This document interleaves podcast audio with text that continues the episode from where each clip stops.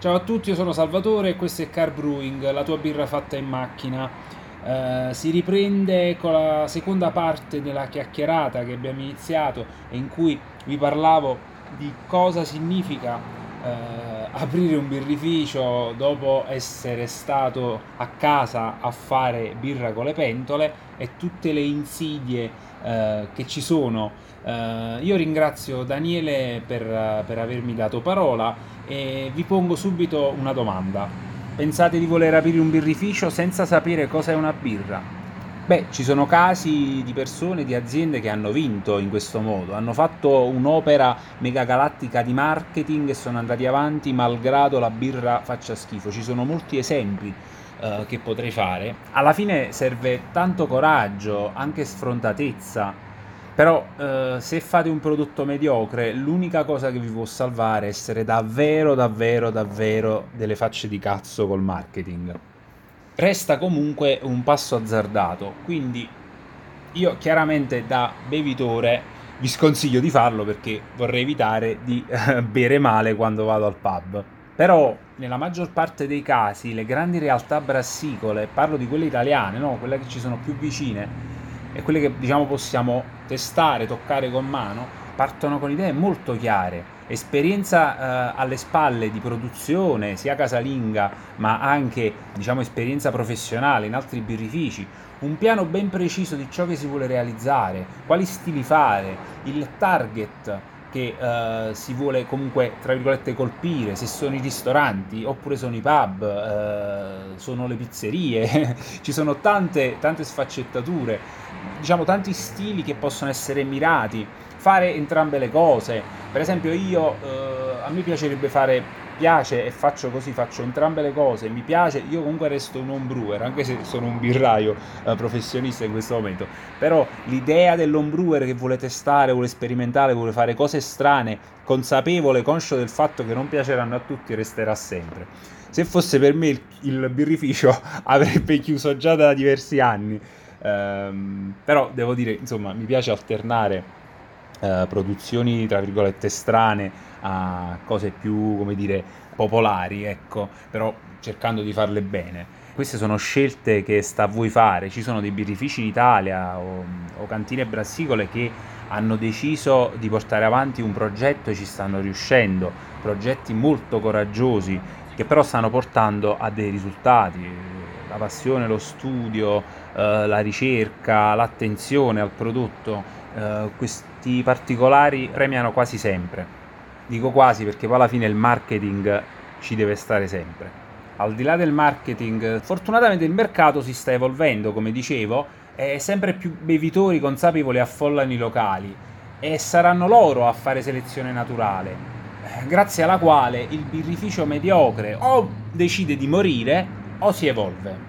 Quindi cercando di fare birre buone prima di tutto e poi c'è sempre il marketing che è importante del resto la birra non si vende da sola. A proposito di ciò, è importante che un'azienda sia costituita da persone che abbiano un ruolo ben preciso. Chi si occupa della produzione, eh, il commerciale, eh, eccetera, eccetera. È chiaro che all'inizio, se uno non ha tantissimi soldi da spendere, è chiaro che non può dare lo stipendio a 30 persone. Però almeno cercare fin dall'inizio di individuare due o tre figure professionali e eh, dare dei compiti ben precisi. Diciamo che i birrifici con il one man show sono difficili da portare avanti. Lo sapete benissimo, fare tutto e bene è davvero arduo, se non impossibile. Per lo stesso motivo è fondamentale pensare ad investimenti tecnologici mirati a migliorare il prodotto. Ottimizzare i costi e le vendite va bene, chiaramente è fondamentale, non fare sprechi, eh, però risparmiare soprattutto all'inizio sulla scelta ad esempio della sala cottura potrebbe ripercuotersi sull'intero futuro del birrificio. Cioè prendere un prodotto scadente perché si pensa di risparmiare e, e già si parte col piede sbagliato. Quindi purtroppo l'investimento iniziale è l'impianto quello che ci costerà tanto. Eh, l'impianto di produzione ma anche la, la cantina, i fermentatori. Ragion per cui, prima di decidere di aprire un birrificio, bevete tanta birra, soprattutto, consapevolmente ovviamente. Cioè, quello che intendo è assaggiate, cercate di capire se le birre che fate hanno dei pregi, non hanno difetti. non le fate assaggiare allo zio oppure all'amico a cui le regalate, perché sicuramente cioè, sarà difficile che vi dirà che la birra non è buona. Dovete essere molto autocritici, dovete capire che eh, non basta fare solo birra, bisogna anche fare una birra bevibile perlomeno. Il fatto è che dovete rendervi conto che l'investimento che fate a fronte dei problemi burocratici e dei ricavi è enorme.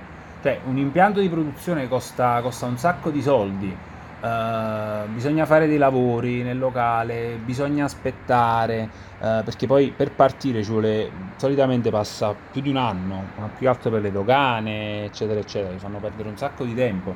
E voi magari avete preso in fitto un locale, dovete iniziare a pagare il fitto senza aver ancora prodotto nulla, dovete eh, avere i soldi per, per pagare il fitto, per pagare l'impianto, eccetera, eccetera. E eh, poi non sapete se poi la birra la riuscirete a vendere Vabbè, io sto chiaramente facendo la cosa più tragica uh, del, del, dovuto, ma questo anche per, per, aprirvi gli occhi. Io non voglio scoraggiare nessuno, però uh, non voglio neanche che uh, vengano messe sul mercato birre imbevibili o comunque che vengano fatti degli investimenti sbagliati che poi porteranno le persone che appunto hanno deciso di intraprendere questa strada di trovarsi in un mare di problemi, chiaramente. Uh, per questo insisto sul fatto di avere le idee ben chiare uh, sotto tutti i punti di vista. Quindi io il consiglio che, che, vi do è di comunque, se avete la possibilità di andare a lavorare presso un pub e comunque ascoltare i clienti, i vostri colleghi, o fate uno stage in un birrificio, secondo me quello è importantissimo, cioè veramente stare a contatto con una realtà brassicola, possibilmente non quella del nipote del vignaiolo. andate pure alle manifestazioni birrarie, comunque sono la massima espressione della condivisione. È un modo per scambiare informazioni, assaggiare birre particolari, eccetera, eccetera. È un momento veramente di crescita, ma anche di, di soddisfazione dopo duro, tanto duro lavoro. Io il consiglio più grande ed egoistico che posso farvi non affollate il mercato di birre mediocri, che già ce ne sono tante. Se invece pensate di avere le idee uh, ben chiare, di avere la stoffa, buttatevi e non voltatevi indietro. Sarò ben felice di poter bere la vostra birra seduto al bancone del pub. Allora, io seppur in pochi minuti eh, spero di aver detto cose utili su cui eh, riflettere. Io so eh, di non sapere, nel senso che eh, grazie a Dio, eh, io questo lo vedo un pregio, il mondo della birra è, infinito, è anche tecnologia e quindi eh, non si smette mai di imparare. Eh, per me questo è il bello, continuare a imparare e a migliorare sempre di più. Un saluto, ringrazio ancora Daniele Luppariello per avermi dato la possibilità di, di ammorbarvi con le mie parole. Ciao!